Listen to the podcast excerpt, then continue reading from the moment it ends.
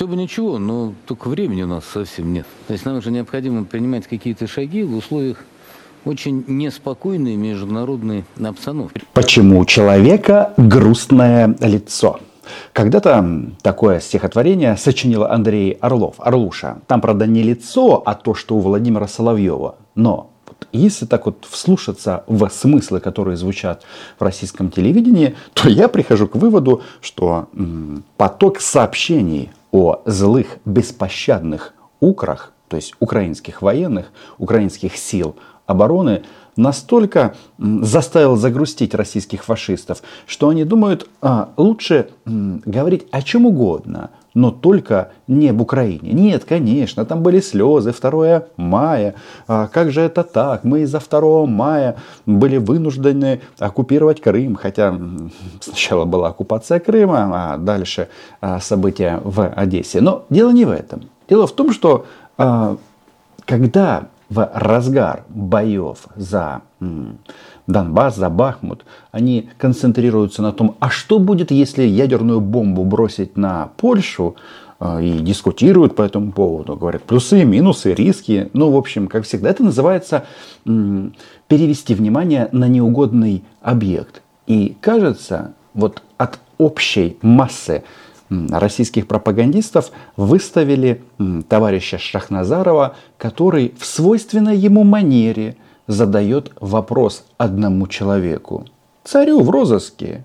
А зачем это все? Куда ты, наш, э, куда ты нас, отец родной, ведешь? На погибель. Нет, мы все понимаем, ситуация сложная, но очень многое непонятно. Объясни нам. Я, я, я, кстати, не склонен, часто мы обвиняем его. Я понимаю сложные ситуации во всем, да, это, это тут, тут мы не можем так сделать, но я понимаю, мы не можем так сделать, потому что надо думать о Калининграде. Чего? А не можем? Обвиняем? А обвиняем российское руководство. И тут же говорим, нет, нет, российское руководство всегда вправо, оно гениально, оно видит всю картину в целом. А что там с Калининградом? Вроде бы не было проблем у Калининграда до полномасштабного вторжения, а вот теперь м, туман, м, неизвестность. А все почему? Потому что летаки летят, будем бомбить. Тут еще есть, понятно, наверху информации гораздо больше, но общее ощущение в обществе, что вот не хватает, как бы сказать... Ну, ну, было много сказано слов. Но на самом-то деле не хватает только одного, ну, глобально в информационном плане. Не хватает объяснения, зачем.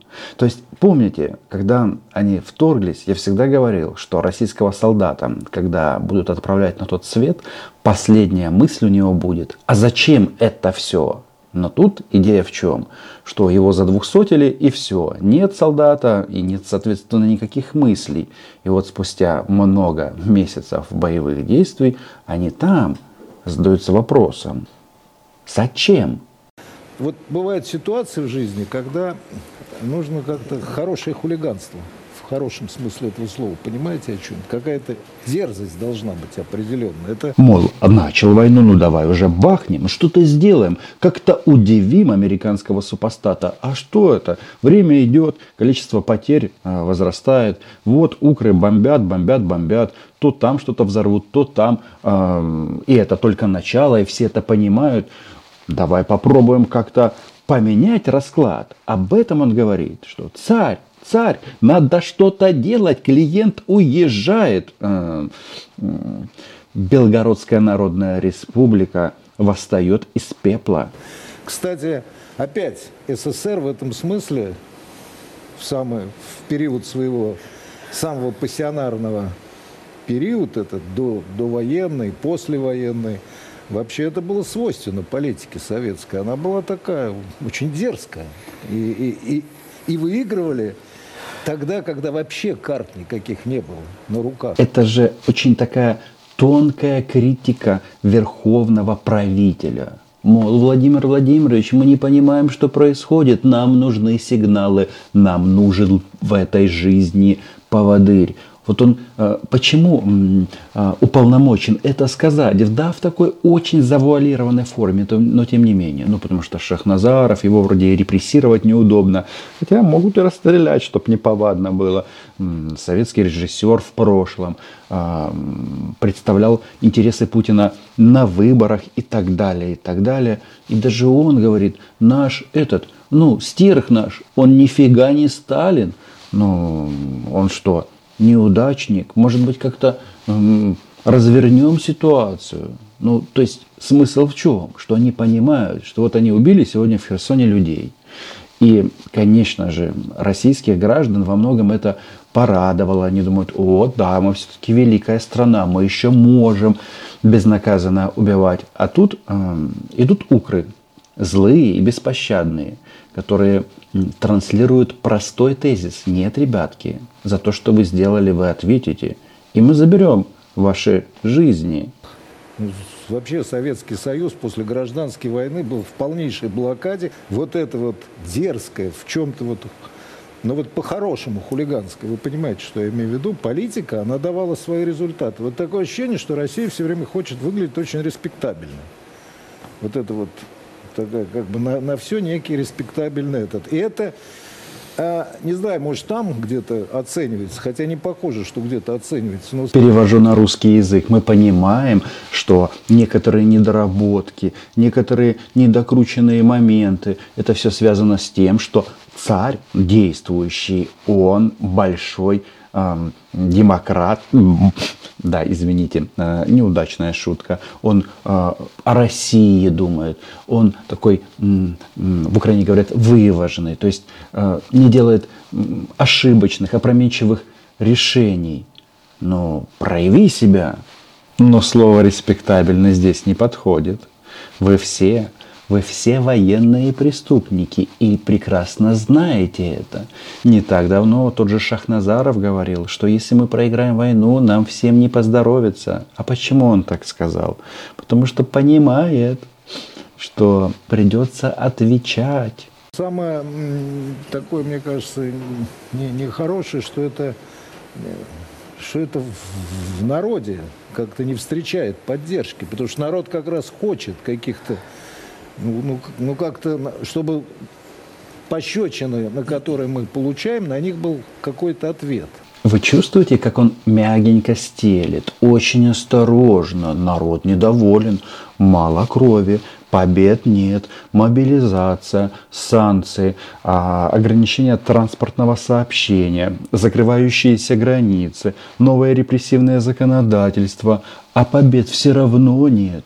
Ну как же это так? Ропчат, стоят на коленях и возмущаются, понимают, что м, бастуют. И те, в принципе, ситуации, когда очевидно, что она, она действительно э, очень тяжелая, сложная, надо признать, критическая во многом. И надо, соответственно, мы боремся сегодня действительно за свое существование. Только вопроса о существовании России эти джентльмены престарелые, слово джентльмены в кавычках, не ставили. До вторжения они говорили 3-4 дня и парад. А теперь уже существование России. Царь, куда ты нас ведешь? Царь, кстати, ваш в розыске. Кажется, что мы должны понимать действительно сложность и ответственность ситуации, в которой мы находимся. И э, хочется еще пару слов сказать. Я, конечно, не военный человек, но об этом наступлении, о котором, ты о котором все говорят. Говорят, а от этого российские мальчики боятся и переживают. Для них даже военный трибунал собираются ввести в случае чего. Потому что нужно будет карать их в случае бегства. А он не должен, этот мальчик российский, бежать. Он должен умереть. Его ради этого родитель один и номер два, это Владимир Путин, да, в двух ипостасях. Он его ради этого зачал и воспитал. Ну, я в силу своей профессии, поскольку понятно, мы, артисты, считаемся клоунами, и, строго говоря, ну, что говорить, кто мы, как говорится, наше место в буфете. На самом-то деле здесь ничего смешного нет. Это такая форма защиты. Мол, царь, я тебе сейчас кое-что скажу, но ты не серчай, если что, я блаженный, но ты подумай, подумай, что же ты делаешь. А народ беспокоится, ропчет, а, они не все хотят умирать, как мы рассказываем по телевизору. Тебе нужно получать информацию и из других источников. Выключи фашистское телевидение. Может быть, адекватнее будешь воспринимать картину мира. Мы же здесь клоуны, шуты. У каждого человека есть то, что называется сверхзадача. Это то, что он хочет добиться. То, что это, как правило, это часто бывает, что это несколько сверхзадач. То есть задача максимум, задача минимум, задача средняя. Вот мы, опять, я, я не берусь в то, что здесь предсказывать бесполезно, просто я думаю, что мы должны все варианты для себя в этом смысле а, анализировать. Шахназаров говорит о контрнаступлении. Голосок-то какой, тревожный, определенности нет. Как оно может получиться, никто не знает, а российские мальчики боятся. А если прилетят натовские самолеты? Что же это будет? Придется бежать, бросать танки, бросать автоматы. Ну, автоматы это уже мелочи. И самое главное, бросать российское величие. Но Шахназаров а, все равно подводит все к тому, что нужно принимать какое-то решение по Украине. Но раз мы не можем, может быть, пора свалить нет, он об этом не сказал. Это, это будет в следующей серии. Но по факту они у царя требуют ответа. А, а вот когда мы говорим о наступлении, а оно Украины, а оно Запад, американцам выгодно? Вот, строго говоря, задачи их. Вот они добились, я считаю, вообще-то, надо сказать, хорошего результата. Россия втянута в войну, война тяжелая постоянно, как говорится, огромные усилия, огромные ресурсы, которые страна тратит. На первый взгляд он ласкает царя своим языком, но нет, он его критикует. Он говорит, что Владимир Владимирович, ну ты своими действиями ситуацию довел до того, что мы в затяжном конфликте. Ну да, мы ненавидим украинцев, мы хотим, чтобы они все умерли, но они тоже а, заднюю давать не собираются, и ты это понимаешь. У них нет вариантов. Мы их поставили в ситуацию вопросов войны и жизни, и по, смерти и жизни. И поэтому, конечно, они опасны и агрессивны, и они идут к нам. Но мы же хотели воевать с НАТО, с Альянсом, и в результате что? А, ни один натовский солдат не погиб и даже не дослал патрон в патронник. Он даже не приехал на поле боя. А у нас колоссальные расходы. Все от нас отвернулись.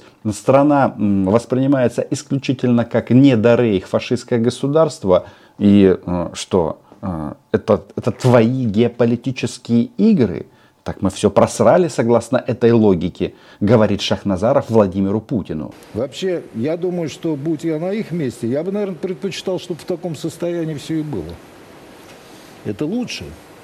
Год, два, три, пять, максимально. Таким образом, Россия фактически выключена из большого мирового процесса. Да? Россия, у России связаны руки, она не может это. Ну, Дим, вы... Нет, нет, это же у каждого да, свое право, естественно. Да. Заметьте, даже Владимир Рудольфович Мудозвон как-то говорит, продолжайте, продолжайте, как интересно. Вы критикуете царя, но делаете это так нежно. Может быть, э, чтобы его не взбесить, чтобы он не рассверепел и нас всех не отправил на первую линию, штурмовать Бахмут вместе с Пригожиным, который, конечно же, предварительно помочится товарищи российские пропагандисты на ваши лица.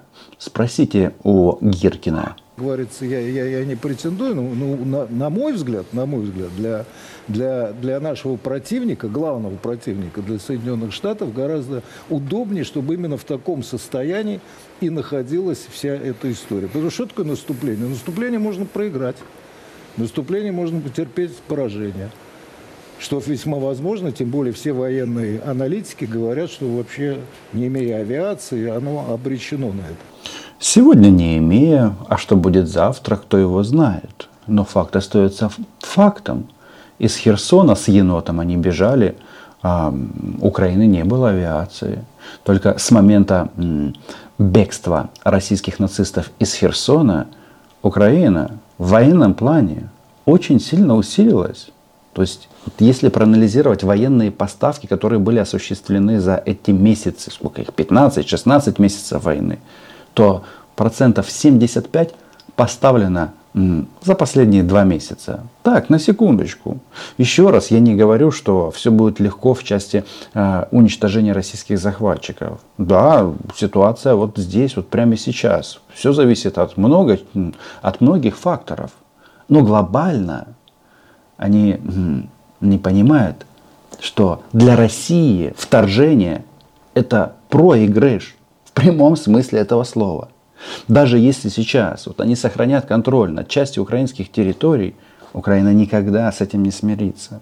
И мы теперь живем в условиях, когда ты видишь российского солдата в прицел, убей его. И на этом будут воспитаны целые поколения. Что они, собственно, теряют? Зачем им рисковать каким-то крупным поражением, если у них вот такая ситуация?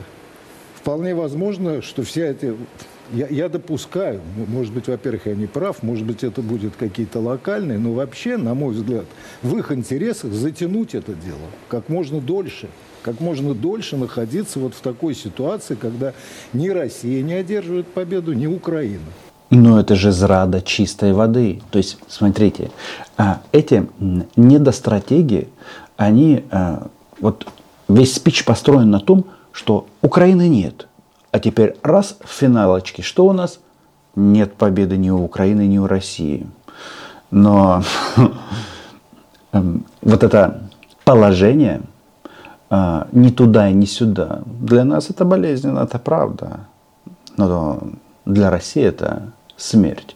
Кстати, об инвестициях. Мне скажут, а вот они, как говорится, требуют, потому что они много денег вложили. А может быть, это игра? Что они требуют. А что они вложили? 100 миллиардов?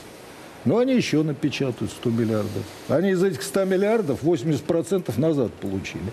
А ведь и правда, для такого геополитического расклада это чистые копейки. И поэтому я всегда стою на позиции, что Украине будут помогать независимо от того, кто будет в высоких кабинетах в Соединенных Штатах. Республиканцы или демократы, или демократы и республиканцы. Потому что э, товарищи за океаном смотрят на это и задаются вопросом, мы вообще не могли предположить, что Путин настолько кретин, чтобы свою страну, которую он э, дрессировал много-много десятилетий, поставить в положение загнанной лошади. Поэтому, мне кажется, вот в этом смысле мы должны и с этой стороны смотреть. Почему это важно? Потому что все-таки нам важно понять, что, на мой взгляд, все-таки длительное такое противостояние нам не выгодно. Нам вообще надо одерживать победу. А победу в сегодняшней ситуации вообще-то можно одержать только в Киеве. Перевожу на русский язык. Это обращение к царю. Принимай какое-то решение. Но нельзя же тянуть вот этого а, Дмитрия Анатольевича за яйца, а, за, за бутылку так долго. Ты постами Медведева войну не победишь. А, глобально Запад от этой войны как минимум не проигрывает. Ну ладно, Украину нам не жалко, нам и себя не жалко, и Украину в том числе. Но, блин, это ведет к стратегическому проигрышу Российской Федерации. Давай захватим Киев, говорит Шахназаров, намекая на то, что раз ты не можешь это сделать, так может дать заднюю? А? Может быть, действительно пора Маргарита Симонян обязательно объяснит, почему давать заднюю в некоторых случаях лучше, чем не давать заднюю. По-другому не может быть никакой победы, потому что только капитуляция в Киеве даст возможность переформатировать вообще всю ситуацию, признать наши новые районы и изменить вообще всю ситуацию в мировом контексте. Только там это можно. Но для этого надо туда прийти. Туда прийти. А с этим есть некоторый набор проблем. Опять же, это все транслируется царю от политической элиты России. Хотят достучаться до бункера. До этого явно далеко, но для этого надо, видимо, принимать какие-то меры. И в первую очередь все-таки такое ощущение, что мы не в полную силу все-таки ведем военные действия. В целом военные. Я имею в виду не конкретно там действия там Вагнера или еще кого-то, а я имею в целом. Опять перевожу на русский. Царь, ты не подумай, мы тебя поддерживаем. Ты наше красное солнышко, престарелое, эм, с морщинами и ботоксом. Но тем не менее, Киев ты взять не можешь. Может быть, надо внутри что-то сделать. Может, нужно объявить тотальную мобилизацию и всех отправить в Украину под Бахмут, чтобы они его затоптали. А, тоже такой опции нет. Некому уже затаптывать, потому что там китайские друзья лыжи на, нацелили непосредственно в район Уральских гор. Нет, они не собираются делать там курорты и кататься и развлекаться. Хотя это тоже будет. Там планы другие.